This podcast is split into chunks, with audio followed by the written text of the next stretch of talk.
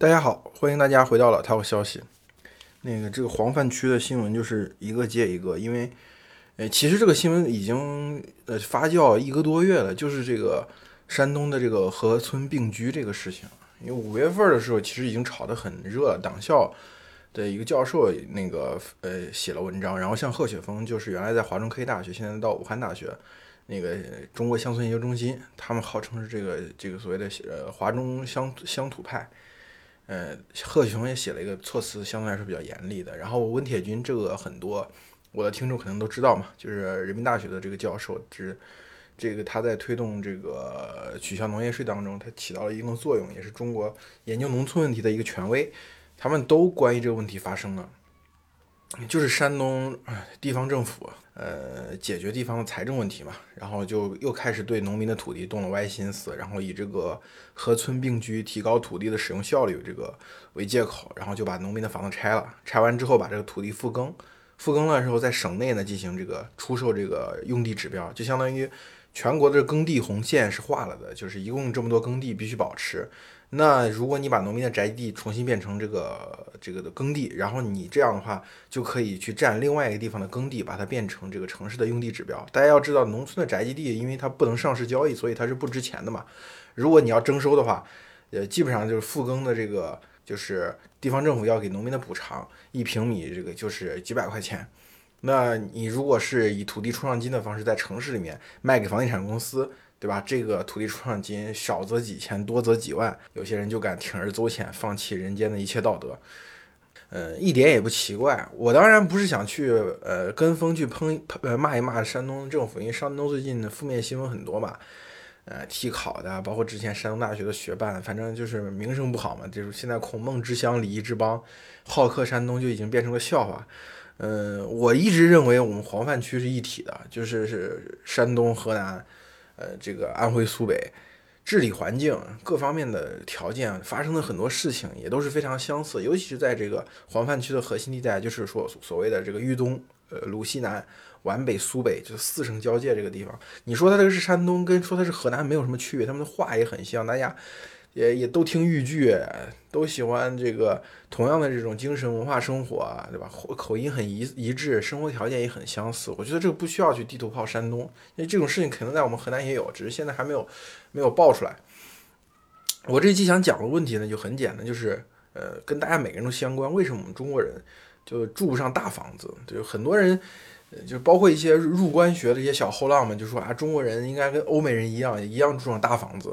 然后所以我们要跟欧美人争一争，我们要搞这个产业政策，我们要支持华为，对吧？我们要打出去，我就类似于用呃用这个中华家的剑为中华家的人这个获取生存空间。但实际上中国并不是一个特别缺乏土地的，当然从人均的耕地使用面积上来说，我们是呃不是很充裕，当然和美国。和这种有有有这个呃南美那些有有大大量的这个农庄主的地方是不一样的，但是从东亚范围来看，我说东亚指韩国、日本，呃中国中嗯、呃、包不仅包括内地，也包括像台湾，然后呃东南亚这些国家，其实人口密度都很高，人均耕地面积也都很少，这是一个共同点，不是借口。但是你会发现，比如说你再去日本啊，去韩国，包括我们去呃去台湾。你会发现人家的呃住大房子的人还是蛮多的，对吧？这他不需要去跟这个欧美人一较长短才才能说我们能住上大房子，不是这样的。嗯，仅仅光说现在这个盘点这个宅基地的存量，大概就有一呃有这个一万亩，是一亿亩啊，不是闲置的农村宅基地，可以利用的农村宅基地，因为很多东农村的宅基地现在都荒废了。这一亩呃宅基地能建多少套房子呢？之前那个来去之间在微博上说，还、啊、说一亿亩建两亿套房子够中国人住，实际上一亿亩地绝对不止建两亿套房子。大家比如说你去看日本的一户建，它那一块宅基地可能就八十多平。呃，实际上我们现在比如说东部比较紧张的地方的，呃，浙江省它宅基地可能已经划不到一百平了，但是在比如说在中西部可能有些地方比较宽松，划的三分地，一亩是十分嘛，三分地就是零点三亩地，零点三亩地是多少呢？就是六百六十六平方米乘以零点三，就是二百平米。所以基本上来说，就是我们的这个一块宅基地大概是一百平到二百平。我自己还特意去乡下看过嘛，也呃一个就是一个非常完整带院子啊，就是盖成三层小楼啊，基本上大概需要一至少一个八乘十二平的这样一个空间，当然最好是十乘十五平，就是十乘十五平你盖出来那个院子就已经非常漂亮非常完整了。八乘十二平是最起码，就是如果有八乘十二平，反正也是带一个小园子，也是几层楼可以盖，盖出来十七八间，三层楼盖出来七八间房子，大房子小房子都有，就是就是一亩地至少能盖四套四套房子，挤挤着盖能盖五套房子。所以如果有一一一亿亩的这个宅基地转化成城市人也可以买的这种别墅的话，大概能换出来多少套呢？就是能换出四四亿四亿套到五亿套，四亿套到五亿套是个什么级别大家都知道，四亿套到五亿套就是所有的中国人每家每户都可以住在别墅里。所以你说中国到底，而且我我们现在从建筑成本来讲啊，就盖一套这种三层的小楼大概要多少钱呢？你往奢华里盖，就各种材料往好里盖，然后包括后面后期的装修大概是多少呢？大概五六十万能盖出一套非常漂亮非常好的房子。但是如果你省一点，就盖成一个相对来说比较简陋比较呃，差不多就是外外表能看的房子，大概二十多万就可以。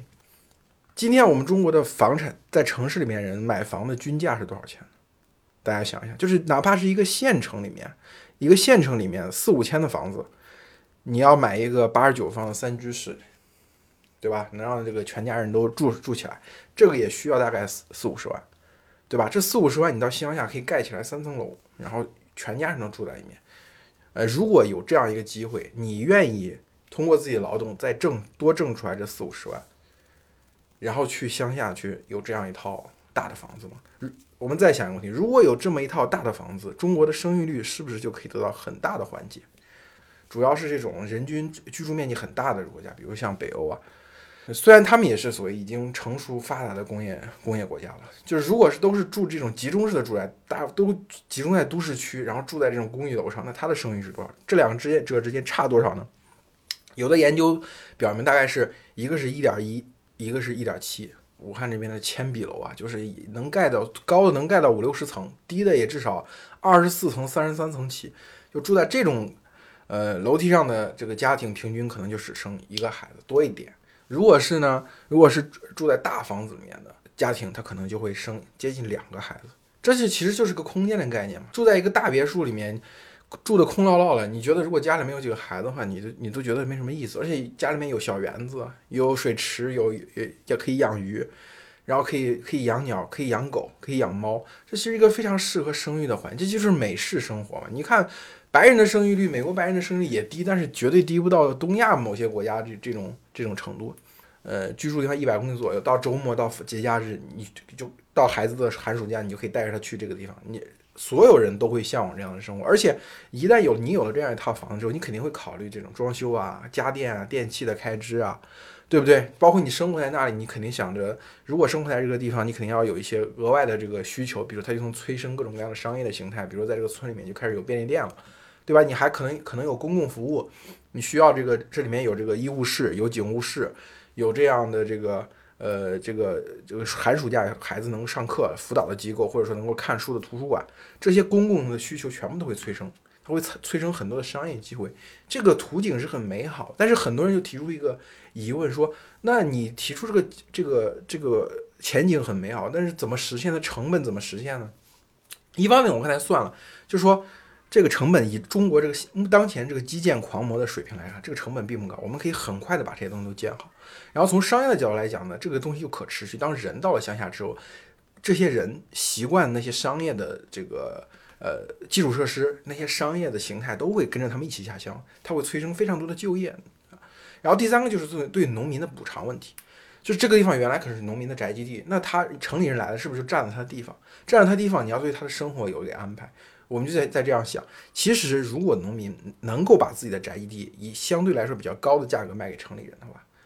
那对他来说，他的资产是不是乘以十，是乘以一百的翻番。你你就这样想吧，可能比如说，如果在北京，在北京附附近的农村里面，甚至于是河北，比如说像固安啊这些地方，这农村里面他不需要征地，农民可以直接盖一栋漂亮的别墅，然后卖给北京人。大家想，这一栋别墅得值多少钱？这对他来说，他这一块宅基地可能现在如果卖给政府的话，政府只能够征收给他给他的补偿可能就是一瓶几百几百元，所以他下来可能就拿到了十万、二十万、三十万都有可能。然后这时候他想搬进城里的时候，想在城里面买套房子的时候，他自己需要加上十几万，也只能住在河北的县城里面。但是当当如果他可以直接把这个别墅卖给北京人，卖给北京市民的话，那这栋别墅这个钱就是可以让他直接在城市里面，在甚至在北京买一套这个呃单元房，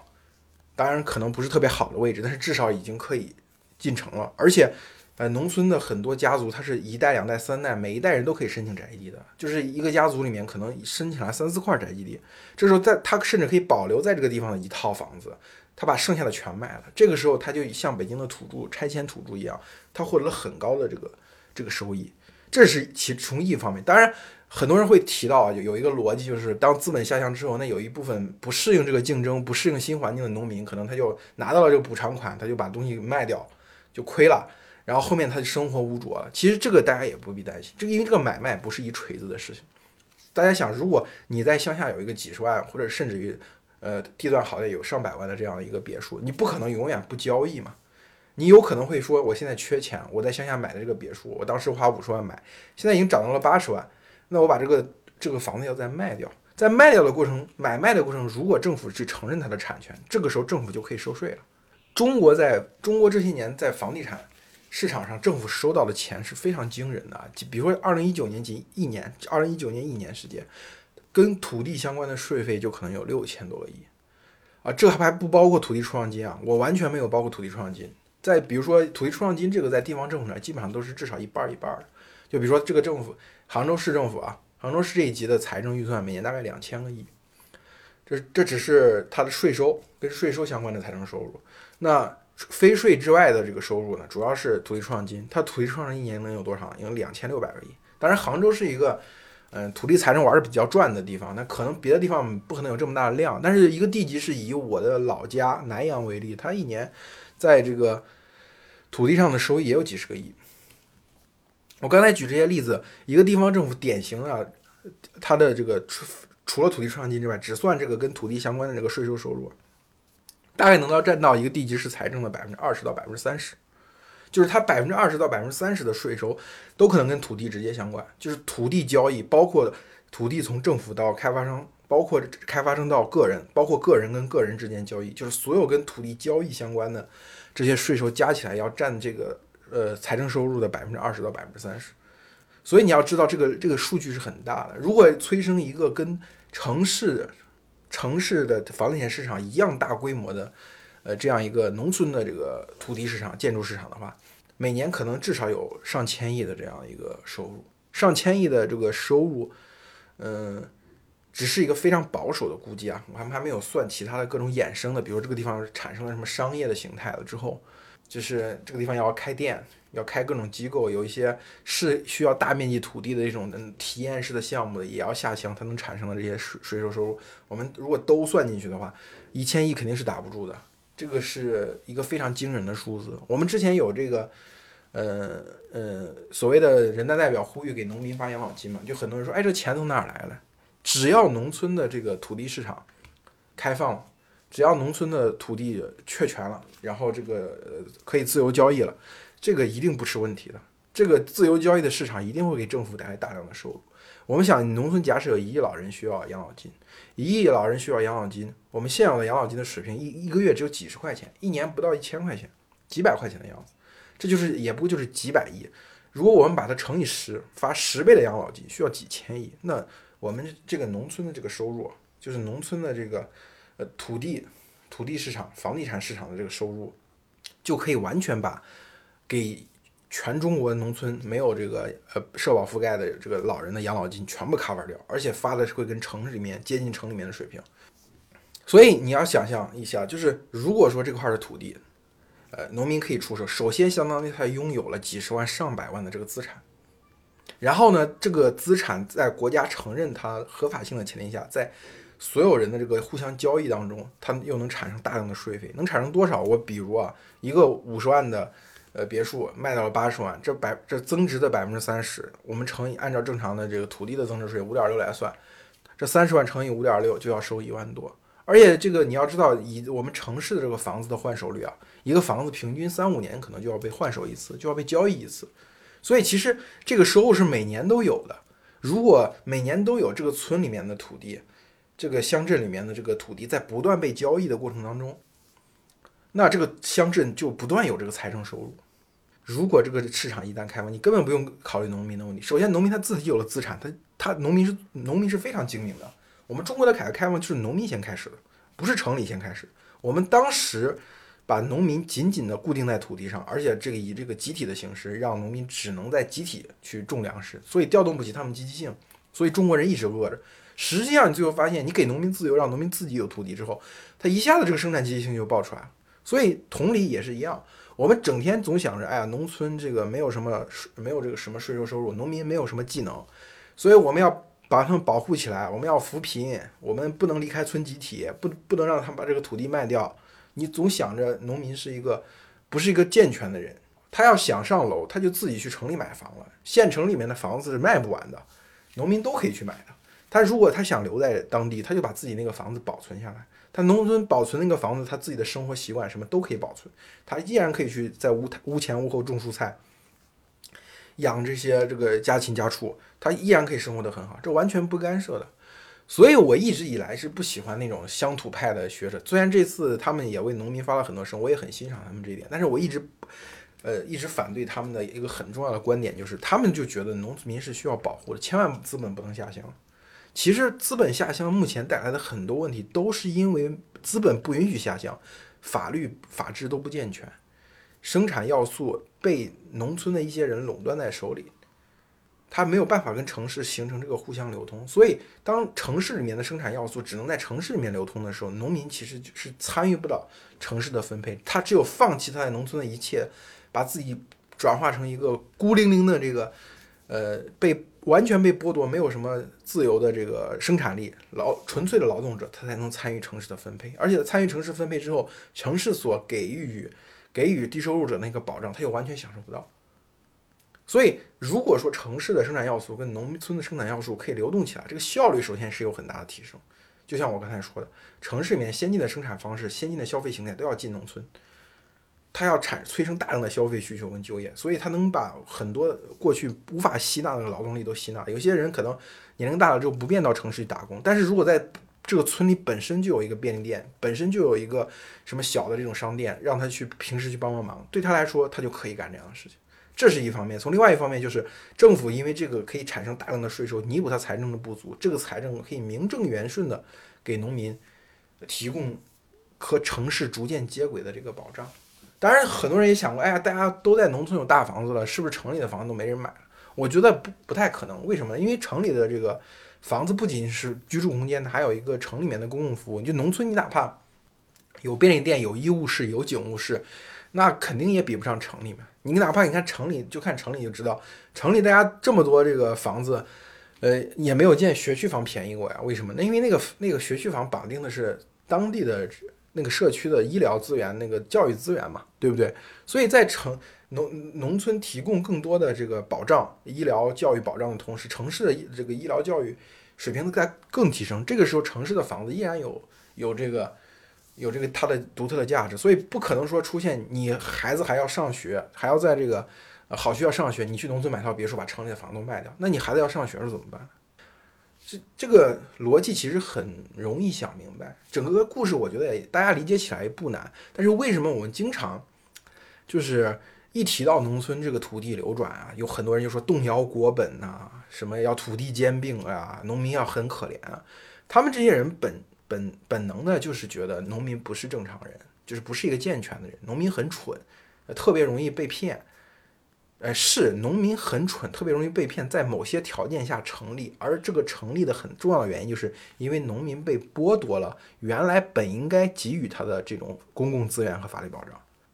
所以他才显得非常的弱势。一旦你把这个拥有资资资产的这个权利，你把他这个享受法律保障的权利都拥有了，他就不会显得蠢，不会显得笨。散布这种农民呃可能被淘汰这样的一种结论的人，其实本质上都不是人道主义者。呃，别别人应该被管起来，自己特别聪明的人，这种人他在其他的这种公共事务上发表了观点，很多时候也也出现这样一个逻辑。